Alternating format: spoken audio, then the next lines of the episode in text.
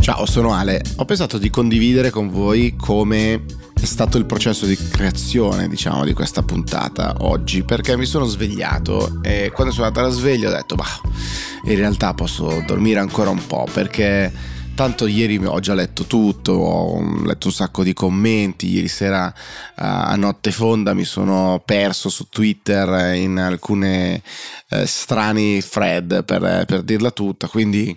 Cosa vorrete che ci sarà mai sui giornali? Eh, poi però me li sono eh, letti e quell'idea di fare un'intera puntata solo con l'audio dell'omelia eh, di ieri durante il funerale di Silvio Berlusconi è tramontata e, ed è diventata una puntata più normale perché ci sono alcune cose rilevanti.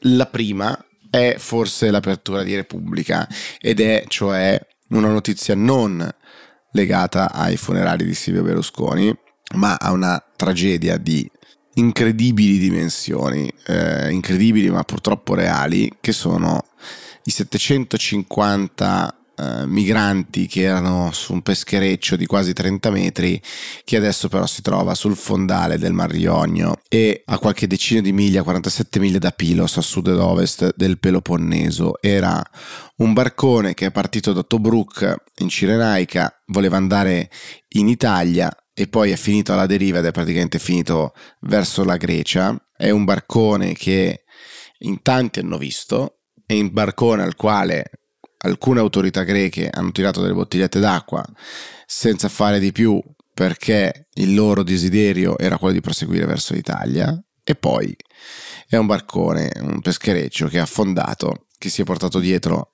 settecentocinquanta persone, centootto superstiti, settantanove cadaveri e tutti gli altri sono dispersi. Ecco, queste sono le dimensioni di un'altra strage che è avvenuta nel Mediterraneo eh, e quello che trovate su Repubblica è il racconto della solita difficoltà fra Frontex, autorità italiane, autorità greche, i tradimenti dei patti eh, da parte di, di Haftar, tutto questo insieme, ma poi il singolo è auspicabilmente magari fra i centootto superstiti, o molto più probabilmente fra tutti gli altri, tra già cadaveri certificati e ancora dispersi. A pagina tre di Repubblica trovate il pugno duro di Mitsotakis, che frena i soccorsi in mare. A destra del premier uscente greco respinge i migranti o lo arresta, costringendoli a lunghe e rischiose traversate. E lui si giustifica: oggi c'è un governo ad interim, dice Repubblica. Tre indizi fanno una prova. Prima la strage di Cutro, dei profughi partiti dalla Turchia e naufragati a largo delle coste italiane dopo aver evitato quelle greche. Poi lo scoop del New York Times sui migranti presi dai centri di accoglienza e ributtati in mare dalle autorità elleniche. E adesso una tragedia immane, almeno settantanove migranti morti e centinaia dispersi a sud del Peloponneso, provocata da dinamiche ancora da chiarire, ma che sembrano confermare che i migranti stessero evitando la Grecia.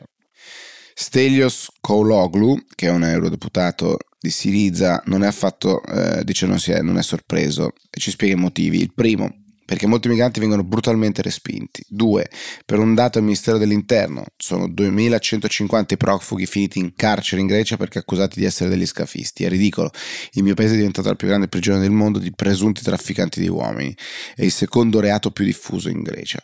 Insomma, non mi meraviglia che la Guardia Costiera racconti di essere avvicinata al peschereccio e che i profughi abbiano detto di voler proseguire. È una tragedia di dimensioni gigantesche, veramente. Andando a ovviamente l'altro grande tema del giorno, e cioè i funerali di Silvio Berlusconi, ci sono ovviamente tantissimi racconti. Cioè, a pagina quattordici e quindici di Repubblica, finale di partita tra ultra, schermi e madonne, con alcune foto anche belle in bianco e nero, ampio spazio a chi tra Milano e Roma si è presentato dicendo oggi non sono in lutto, sono in lotta, mentre il foglio fa il foglio, devo dire, Michele Masneri fa Michele Masneri, cioè una penna straordinaria, simpaticissima, meravigliosa da leggere, e dedica un, un pezzo che titola La miglior fiction della nostra vita.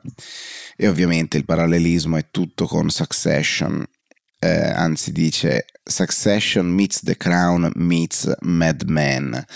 È un pezzo come al solito scritto in maniera straordinaria, simpaticissima, da parte di Michele Masneri, che che cosa fa sostanzialmente? Racconta un pezzettino di funerale di ieri con le varie presenze di, dei figli eh, di, di Silvio Berlusconi, i loro compagni e le loro compagne, gli intrecci, la presenza eh, del, dell'emiro del Qatar, Giorgio Gori sì, Giorgio Gori no, eccetera, e ne fa appunto tutto un parallelismo con le normali, diciamo, le più belle serie televisive, come, eh, come si sviluppano. Davvero molto simpatico. Se volete concedervi un attimo più leggero, vi consiglio quel pezzo. Poi c'è invece Carmelo Caruso, sempre sul Foglio, che fa un ritratto di Luigi Berlusconi, che è il più giovane dei figli, dei cinque figli di Silvio Berlusconi. Un pezzo che, devo dire, non è che abbia molto senso in, in qualche maniera, secondo me, perché eh, mette solo in fila tutta una serie di casi. Eh, si chiama Luigi come il nonno, il papà di Silvio, è il più giovane e fa le start-up e quindi insegue gli unicorni, allora è lui l'unicorno. Al funerale era al centro spesso fra gli altri fratelli, eccetera, e quindi, e quindi come dire, questo pezzo andrebbe a stuzzicare alcuni dei rumors che il Foglio aveva rilanciato già ieri, eh, e cioè che potrebbe essere Luigi Berlusconi l'erede politico del padre e, e il nuovo leader di Forza Italia. Ricordate che solo ieri parlavamo invece che Berlusconi avrebbe detto a Marina non ti impegnare, diceva il Corriere, la Repubblica diceva no, i sondaggi vogliono Marina, Marina si prende il partito. Oggi sui giornali trovate Marina e l'asse con Meloni per prendere il potere. Ma insomma, ognuno sta dicendo quel che vuole, e questo probabilmente allontanerà molti di voi dall'ulteriore lettura.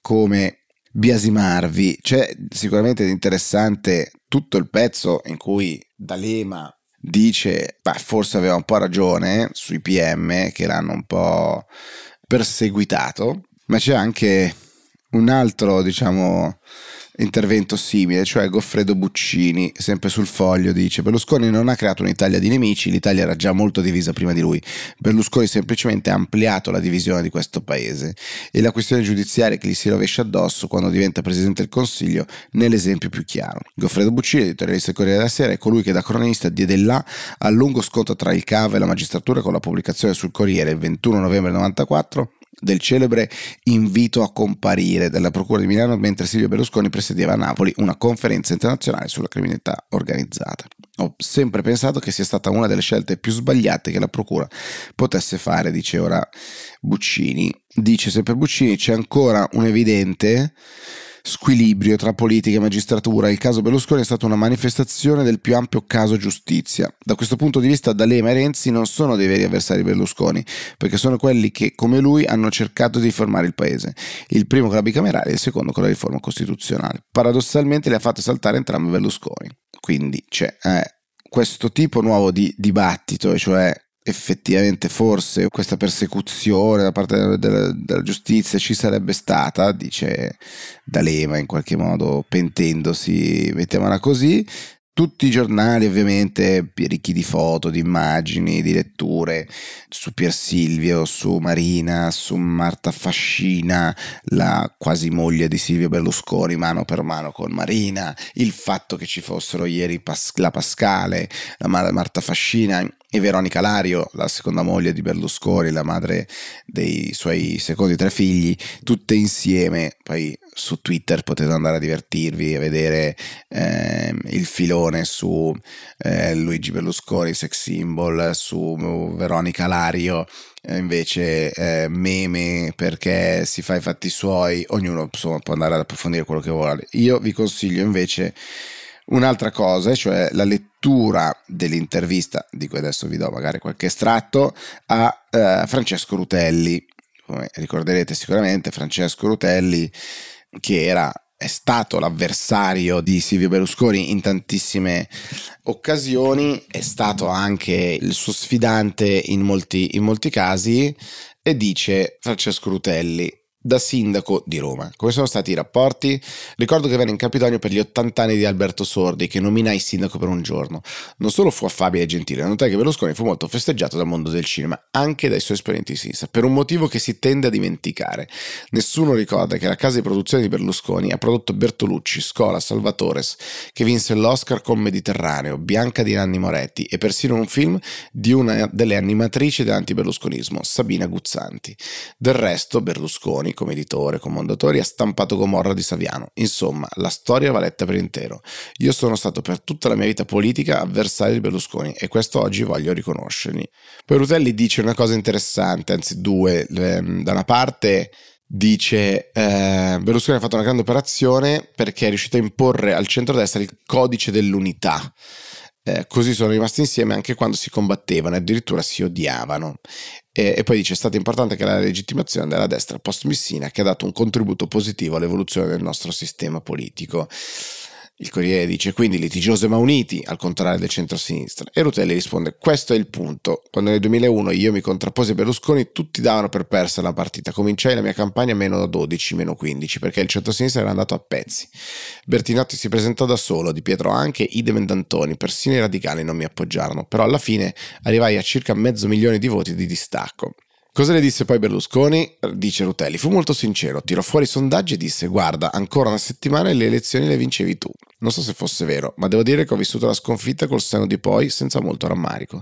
Se avessimo vinto le elezioni nel duemilauno con i voti determinanti di Rifondazione, l'undici settembre, cioè pochi mesi dopo, sarebbe caduto il governo, perché la componente di estrema sinistra non avrebbe mai accettato la decisione dell'Italia di impegnarsi anche militarmente contro il terrorismo fondamentalista, come avrebbe fatto cadere il nostro governo su questo nel duemilaotto. Rutelli interviene poi anche sul lutto nazionale, dice: mi sembra ovvio, è stato quattro volte Presidente del Consiglio, anzi è stata data anche un'azione di sobrietà. Berlusconi avrebbe potuto avere la camera ardente al Senato, da cui era stato bandito, e invece tutto è avvenuto a Milano con uno stile appropriato. Critica la scelta di Conte di non essere andato e poi dice: in estrema sintesi, due meriti e due demeriti di Berlusconi.